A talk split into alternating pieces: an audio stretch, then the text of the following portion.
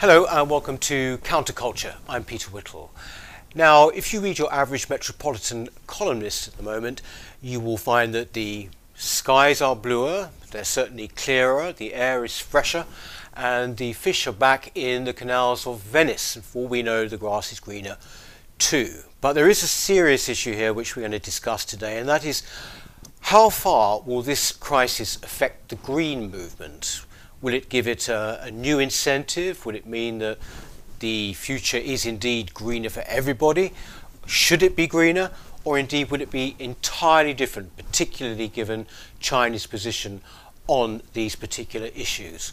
So, today, to talk about that, I have three guests. First of all, Dr. Benny Peiser of the Global Warming Policy Forum, James Delingpole, who's host of the Delingpod podcast and also, of course, columnist and commentator, and Richard Bingley, who is Chief Executive of the Global Cyber Academy. So uh, thank you very much, gentlemen, for joining us. Um, I want to start really, um, I want to start with you actually, James, if I may. Um, are we going to see more or less of Greta Thunberg, do you think, in the future? Um, it's an interesting question. Let me answer it in, in a different way. I think there are two possible um, outcomes of this coronavirus crisis.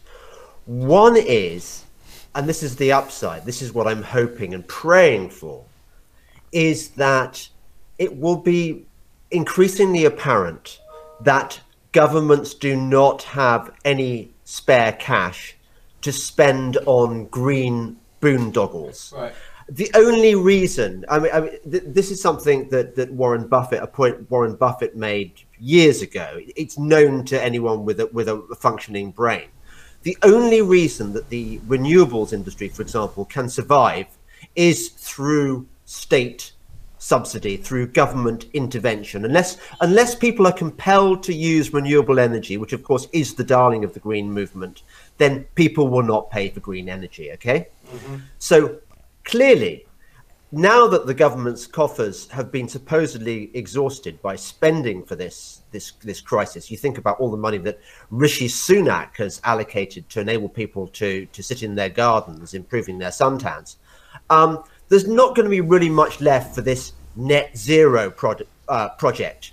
You know, w- we need recovery, and the way to economic recovery is not to dump more. Um, more taxes and regulations and expensive energy on the economy. So that's the happy answer.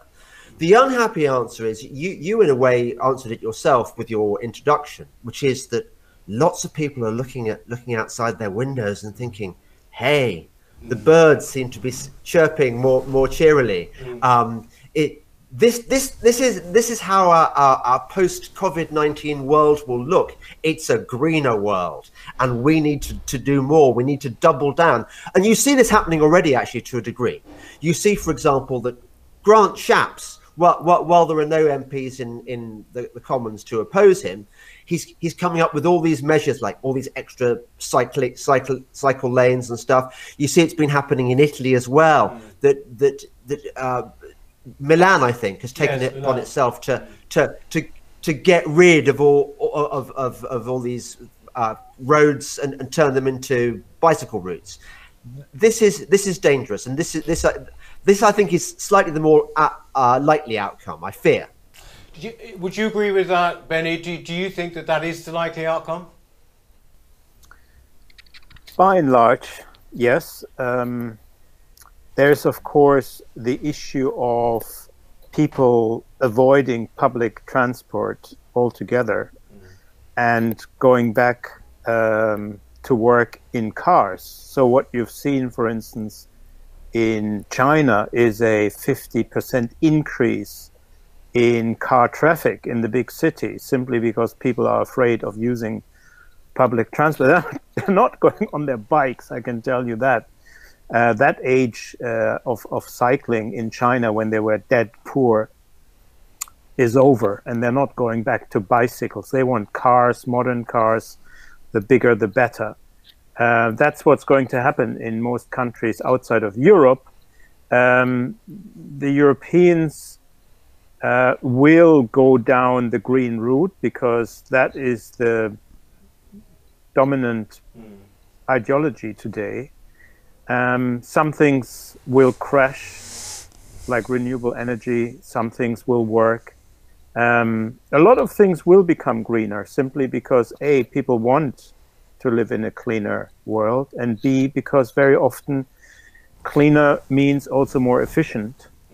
Um, and and very often um, can be done in an economic way that doesn't harm people or, or the economy. But I don't see any significant change in the short term on the green agenda and the green ideology that most parties in Europe have adopted. Uh, Richard, uh, one thing that's become clear when I was looking before we did this discussion, um, and I was looking at what green activists are saying, and some of them are saying things like, uh, I think it's the from Extinction Rebellion, for example. Uh, one of the co-founders was saying that this has shown how you know, overnight virtually we can change. So we should take great hope from that. I mean, what do you make of that sort of comment? Um, well, I, you know, I, I, work in and around technology and, and, more private business than I do government. But I, I, I, feel that um, you know the mere fact it took us an hour to set this interview up, you know, behind the scenes, you know, we we were sort of testing microphones and, and the, the sound wasn't right. Um, we, we're just not, as a society, geared up to live remotely and virtually as, as yet. You know, it might might be different in about 50 years' time. So, so I, I just think we will pretty much, uh, if the government let us, set, settle back down to, to, to normal. Uh, I, I, tend to agree with the first, uh, with, with, James and Benny. Um, look, it's not just about government. The entire thrust of the global economy in many, many places has shifted towards green. You know, whether it's a fake science or not is, is, a, is a different issue. Uh, that, that's where most CSR budgets are being spent by the international banks, the big insurance houses. Um, it, it's where particularly younger people's politics sit at. So I, I, I do feel that when we sort of uh, move towards shifting out of COVID and, and then looking maybe at the American election, you know, if that's not put back, uh, I don't think it will be, but um, that Joe Biden will raise this as a huge topic. You know, it's a huge dog whistle topic over in America. I, th- I think Macron the same when he comes up for re-election. You know, so, so it will rem- remain a centerpiece um, political topic. I, I, have to say, in terms terms of the Green Party and, and, Greta Thunberg, I, I, I think post COVID that they pretty much insignificant in terms of if they ever stood for election or, or, or, or try, tried to do anything significant in politics. I think the power rests with the big tech firms, the power rests in Downing Street, Washington. How do they want to deal with this? How do they want to deal with China's approach to climate? The thing is, though, is that it, one of the things with the Green Movement is that they do rely, don't they, on big protests and being very, very visible. And that's kind of been sort of taken away from them. It's been taken away from everybody, but wouldn't you say? I mean, won't this sort of, I mean, you, you mentioned there it's a dog whistle uh, topic. In, in, is it though? I mean, has environmentalism really broken through? I mean, it's one of the things people sort of feel, isn't it, that they sort of feel they should be support, but actually, is it really a concern? James? I think I think it, it's a case of the battle between stated preferences versus revealed preferences. Mm. So if, if people to do more green action, they'll say, yes, of course we want the planet to be greener, and yeah, we need more money to be spent on, on, on green things.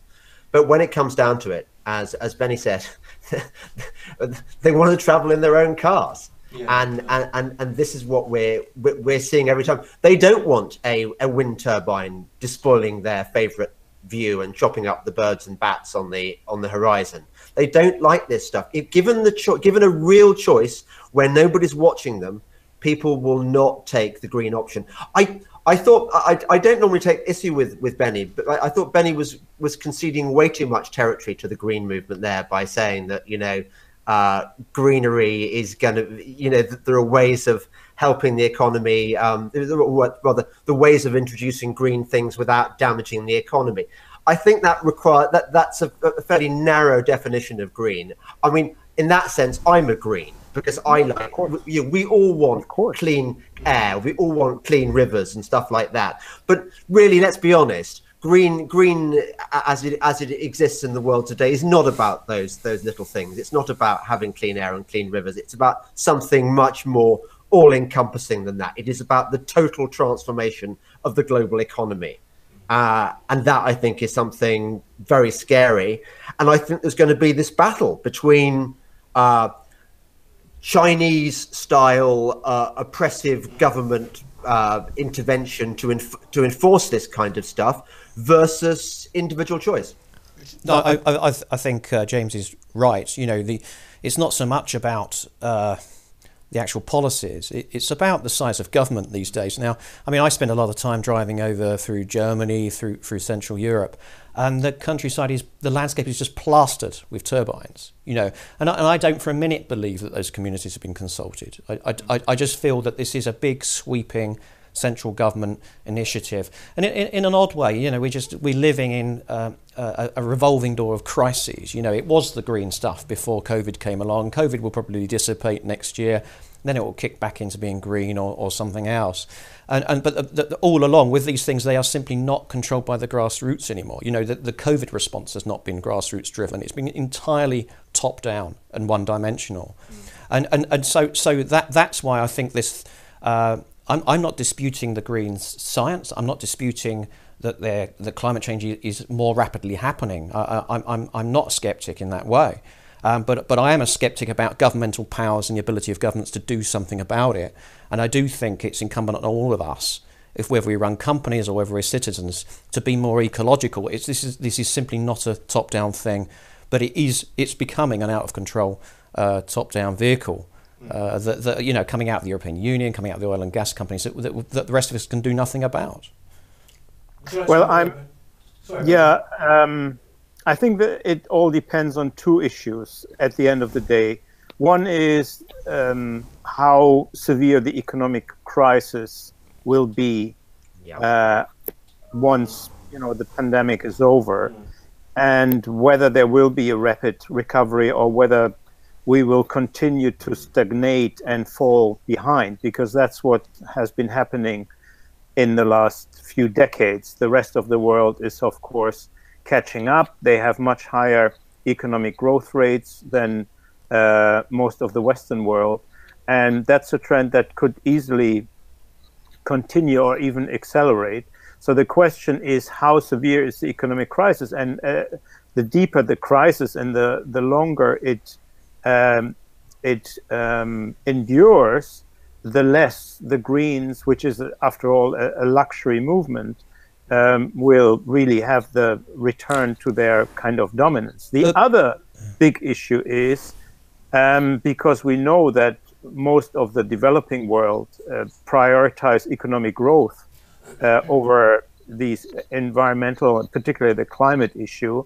Um, if they simply continue business as usual while Europe unilaterally decarbonizes, then the economic discrepancy will even be worse. So these are the kind of two issues where I think the jury is still out uh, how this is going to pan out. But there's a growing realization um, that unilateral policies that burden your own economies more than anyone else will in the end um, uh, damage your competitiveness, damage your you know economy, damage the living standards of, of, of people. And that will decide whether or not the Greens have a big revival or whether they will uh, struggle um, against people who will prioritize recovery and uh, economic growth. Be- Bernie, do do you feel that the world does act in a, in a rational way now, though? I mean, I mean it, for, for me, it, it, doesn't really, you know, we, the, the fact is, the fact is we have a, uh, whether we agree or not, we, ha- we have a multinational global green industry, you know, that's probably, that's not, not green in many ways. Um,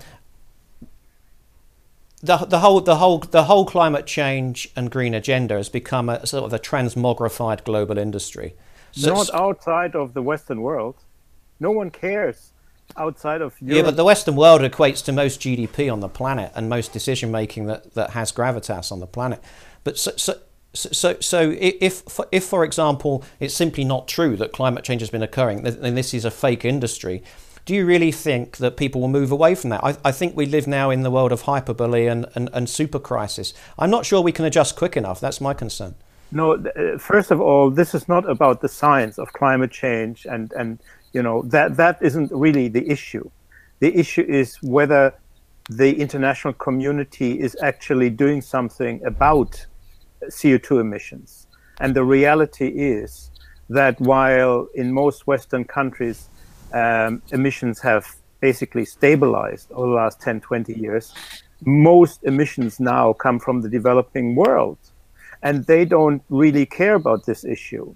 So there is not this kind of international agreement that we all have to do something about CO2 emissions. The reality is CO2 emissions are rising mainly because most of the world outside the Western world is is prioritizing economic growth. They don't care uh, about coal or gas or oil. They want just to develop as fast as they can, raise as many people out of poverty as they can. And that is at the core of the problem. If we had a level playing field, we wouldn't have this uh, international disagreement about you know Paris and and targets and so on. So I think we have to realize that a lot of the green focus is really a Western luxury that most of the world's public and most of the world's governments, for them, it's not even secondary. This is uh, on their list of priori- priorities very low. Their main priority is development, growth, jobs, industries, you know, civil unrest and so on. And and unless this changes, eventually people will say it doesn't make sense to do it unilaterally. Because if you really want to uh, stabilize CO2 emissions, it has to be done globally. And unless there is that global commitment and, and in, in real terms, that is not going to help by just Europe or other Western countries uh, going it alone. That is at the core of the problem. Mm. And uh, you say, well, the West is dominating the world, and what the West does is kind of dominating the international agenda. This is going to change after after this crisis because I guess that the uh, rest of the world, particularly in, in, in Asia, will catch up very fast and they will become more powerful, not just uh, economically, but also politically and geopolitically and, and militarily. And Europe is shackling itself by policies that are making industries less competitive, making energy more costly, making life more difficult for families. I mean, if green energy were, you know, as cheap as people claim, we we wouldn't have a problem. Isn't this the point, James? Really, just to come come come in on that. Um, you know, you have this sort of situation that we've just described, but it seems to me that particularly given the, the nature of this particular crisis, i.e. coming from China, that actually it could be you know, even bigger, that, essentially the, the, the deprioritizing of the green agenda could be even more acute because we're going to have to somehow compete with this big new power, aren't we? I mean, that's the point. It's, it's far, far more than maybe it would have been maybe 20 years ago. Yeah, well, definitely the the rise of not just China but the East generally is going to be is going to become an increasing issue. I mean, you look at you look, for example, at how the Eastern economies, North Korea, Japan, um, Singapore, have generally handled this crisis in a way that enables their economies to get back going earlier. Yeah. So they've already got that head start. I think we're living through a phony war at the moment. I think that it is I, I think there is a whole heap of pain coming our way. And I think that um, green greenery is a form of virtue signaling, and it's it's it's a kind of it's the habit of a, a decadent culture, which is which is feeling guilty about having too much affluence, and therefore feels a kind of compulsion to to hobble itself with these green measures uh, as, as a kind of as a, as a form of of ritual piety in the same way you might put on a hair shirt or you or, or you know you might go on a, a pilgrimage to um, to wherever to to Me- Mecca even. Um, it's it's it's a it's a way of compensating for your for, for your affluence and your comfortable lifestyle. This is going to change as the economy uh, starts to collapse. Second thing is we're already seeing cracks appearing in the dam. I, am indebted to to Benny's daily newsletter uh, for this. Lufthansa. Lufthansa, I think, is being bailed out by That's the right. German government. Mm. German government is taking a 20% stake in Lufthansa. Now, what's interesting about this is not that they're taking the stake, but that they have not, the German government has not imposed any kind of green strictures on Lufthansa. It hasn't said you've got to cut your carbon emissions by blah blah blah, which is what some of the other other national governments are saying to their airlines. They're trying to impose these these green rules. Well, if Lufthansa is not subject to these rules, what incentive is there going to be for the other airlines to obey these rules? There's going to be a real mismatch, isn't there? An economic mismatch. And I think I'm hoping ultimately that money talks, bullshit walks. That's going to be, I really hope and pray this is what's going to happen. That despite all this urge for green virtue signaling, money will talk louder. Thing is, James, uh, you know, you talked about it being a kind of uh, virtue signaling thing.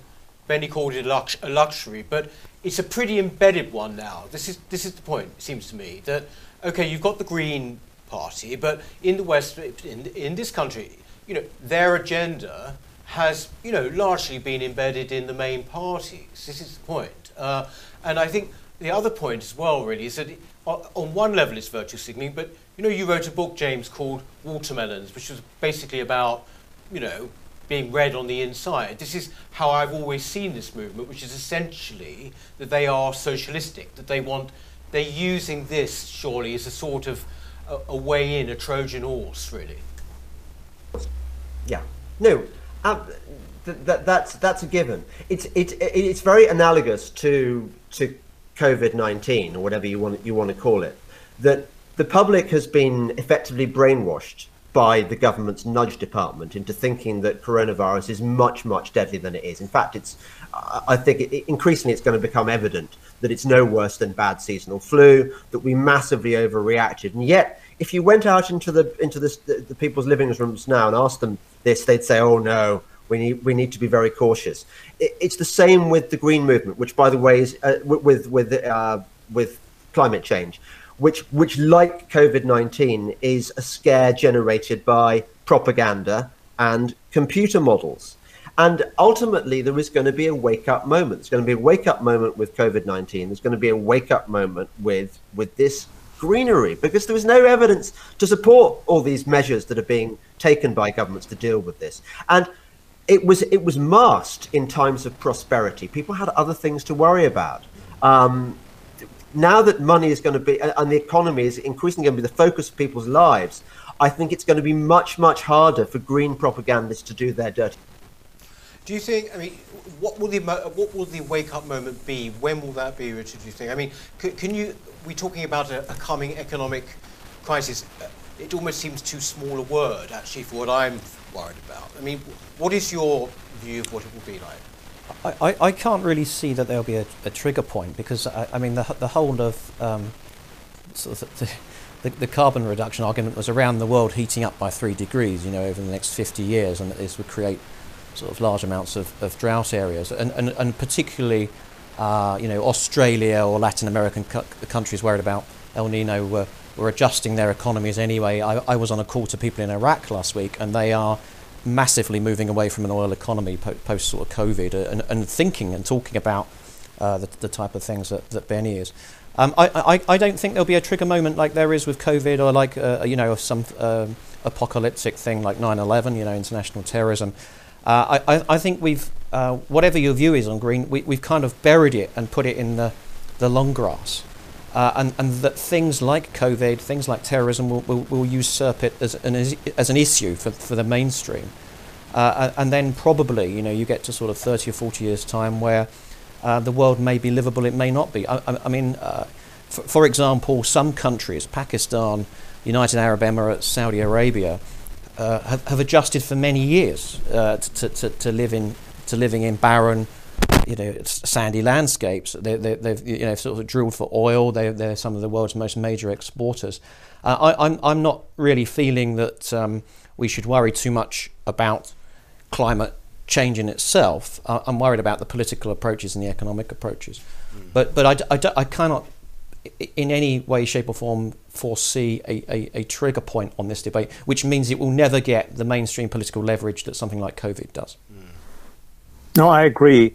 Um, it is very unlikely that there will be some kind of crash or trigger point where people begin to, um, you know, reassess or, or, or correct their views not least politicians will will never do that. However, there will be certain aspects, certain segments of the agenda, and the most like, in my view, the most likely point where the public and also policymakers may reconsider is the cost of the energy and electricity system to the economy. Um, so just to give you an example, if you want to reduce CO2 emissions, there are obviously different approaches and different technologies. And uh, there's a, you know, a big debate about the cost of renewables and the inefficiency and the instability it, it, it creates compared to, let's say, nuclear energy or nuclear together with uh, natural gas and these will be debates that will, I think, increasingly become relevant. It's not so much that you question the whole green agenda as such, but the debate will hopefully shift to what makes economic sense. Because up until now, the economic question has never really been fully addressed. It's all about, as James said, the alarm. We have to do something. It doesn't matter how much it costs. We have to save the planet. We only have 10 years. So we have to throw the sink at this.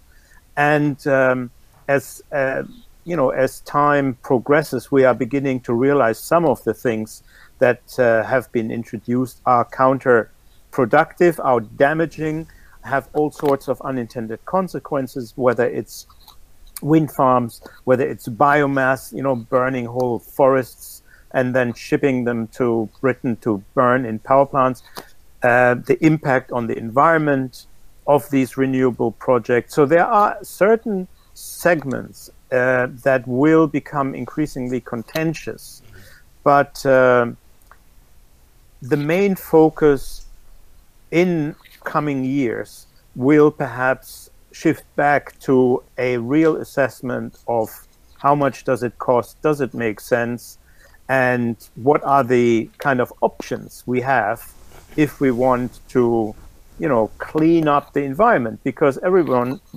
wants to have a clean environment but it has to make sense and it has to make practical sense and it has to make economic sense that debate has been stifled by the activists and the alarmists and, and i think that's the debate that we need urgently in, in coming years I think people were actually very impatient, weren't they, with Extinction Rebellion? I mean, when they had the protests quite recently, you know, on, on the bridges in London and everything, people, the patience wore thin. Although, I have to say, it still, it was actually people were remarkably tolerant, actually, uh, uh, despite that.